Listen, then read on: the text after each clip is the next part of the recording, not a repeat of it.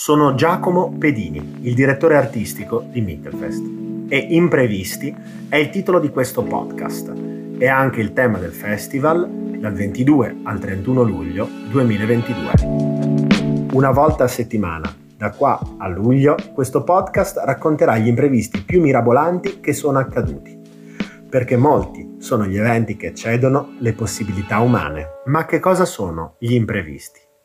Beh, fuori da definizione di dizionario non saprei dirlo esattamente.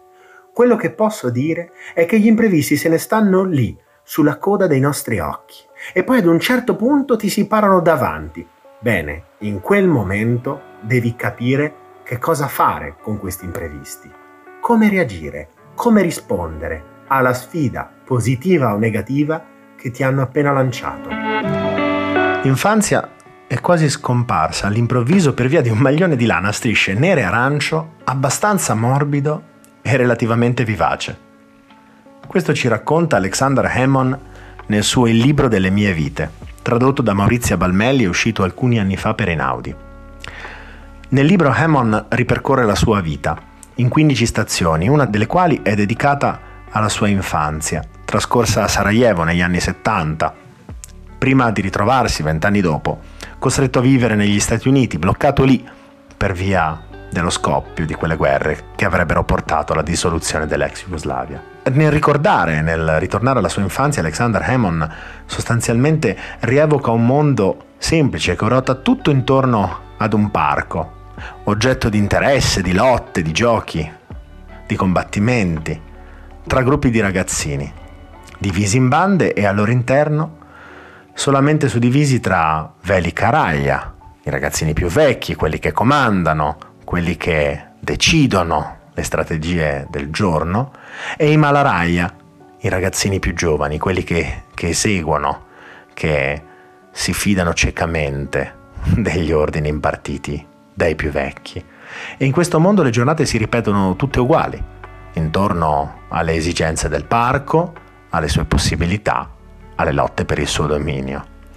Tutto sembra quindi destinato a non mutare mai, fino a che, ad una festa di compleanno, quella di Almir, amico del giovane Alexander Hammond, il festeggiato si presenta con un maglione di lana a strisce nere e arancio, abbastanza morbido e relativamente vivace.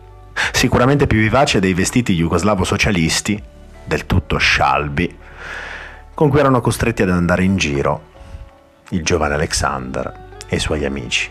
Questo maglione attira così tanto gli occhi di Alexandra che chiede all'amico Almir da dove arrivi. È un maglione turco, dice Almir, e quindi Alexander, così, senza pensarci, facendo un'associazione immediata, se ne esce con un'esclamazione. Quindi sei turco! Sulla festa cade come un gelo, come un profondo imbarazzo che via via cresce e che impedisce a chiunque di parlare, di dire qualcosa. Allora Alexander sente come di aver commesso un errore, un fatto grave e cerca di giustificarsi, di dire che è stata soltanto una associazione improvvisa tra quel maglione, lo, lo, l'origine turca e null'altro. E questo è come se appesantisca tutto, peggiori le cose. E pian pianino le persone si allontanano, lasciano la festa di Almir, che si chiude deserta e desolata. Solo in seguito i genitori di Alexander avrebbero spiegato al figlio che quel dire turco era un insulto razzista per Almir, in quanto bosniaco musulmano.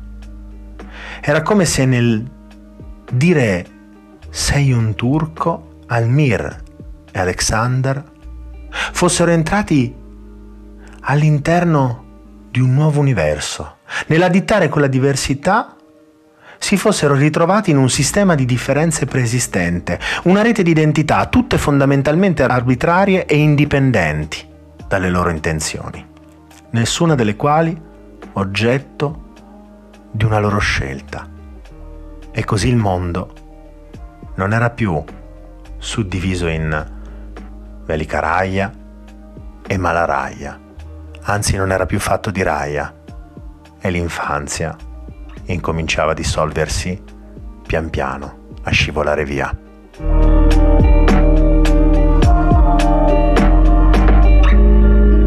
Noterella d'attualità.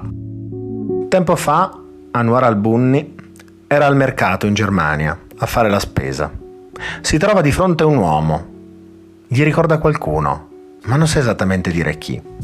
Alcuni giorni dopo gli si schiarisce la memoria.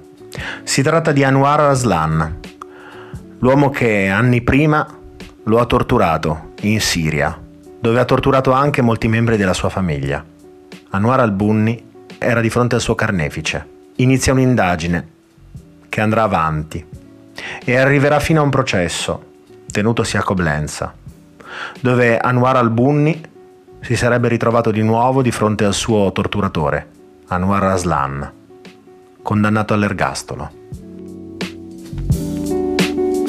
Mittelfest dal 1991 è il punto di incontro per artiste, artisti, pubblici dall'Italia, dal centro Europa e dai Balcani, che si ritrovano per dieci giorni a Cividale del Friuli.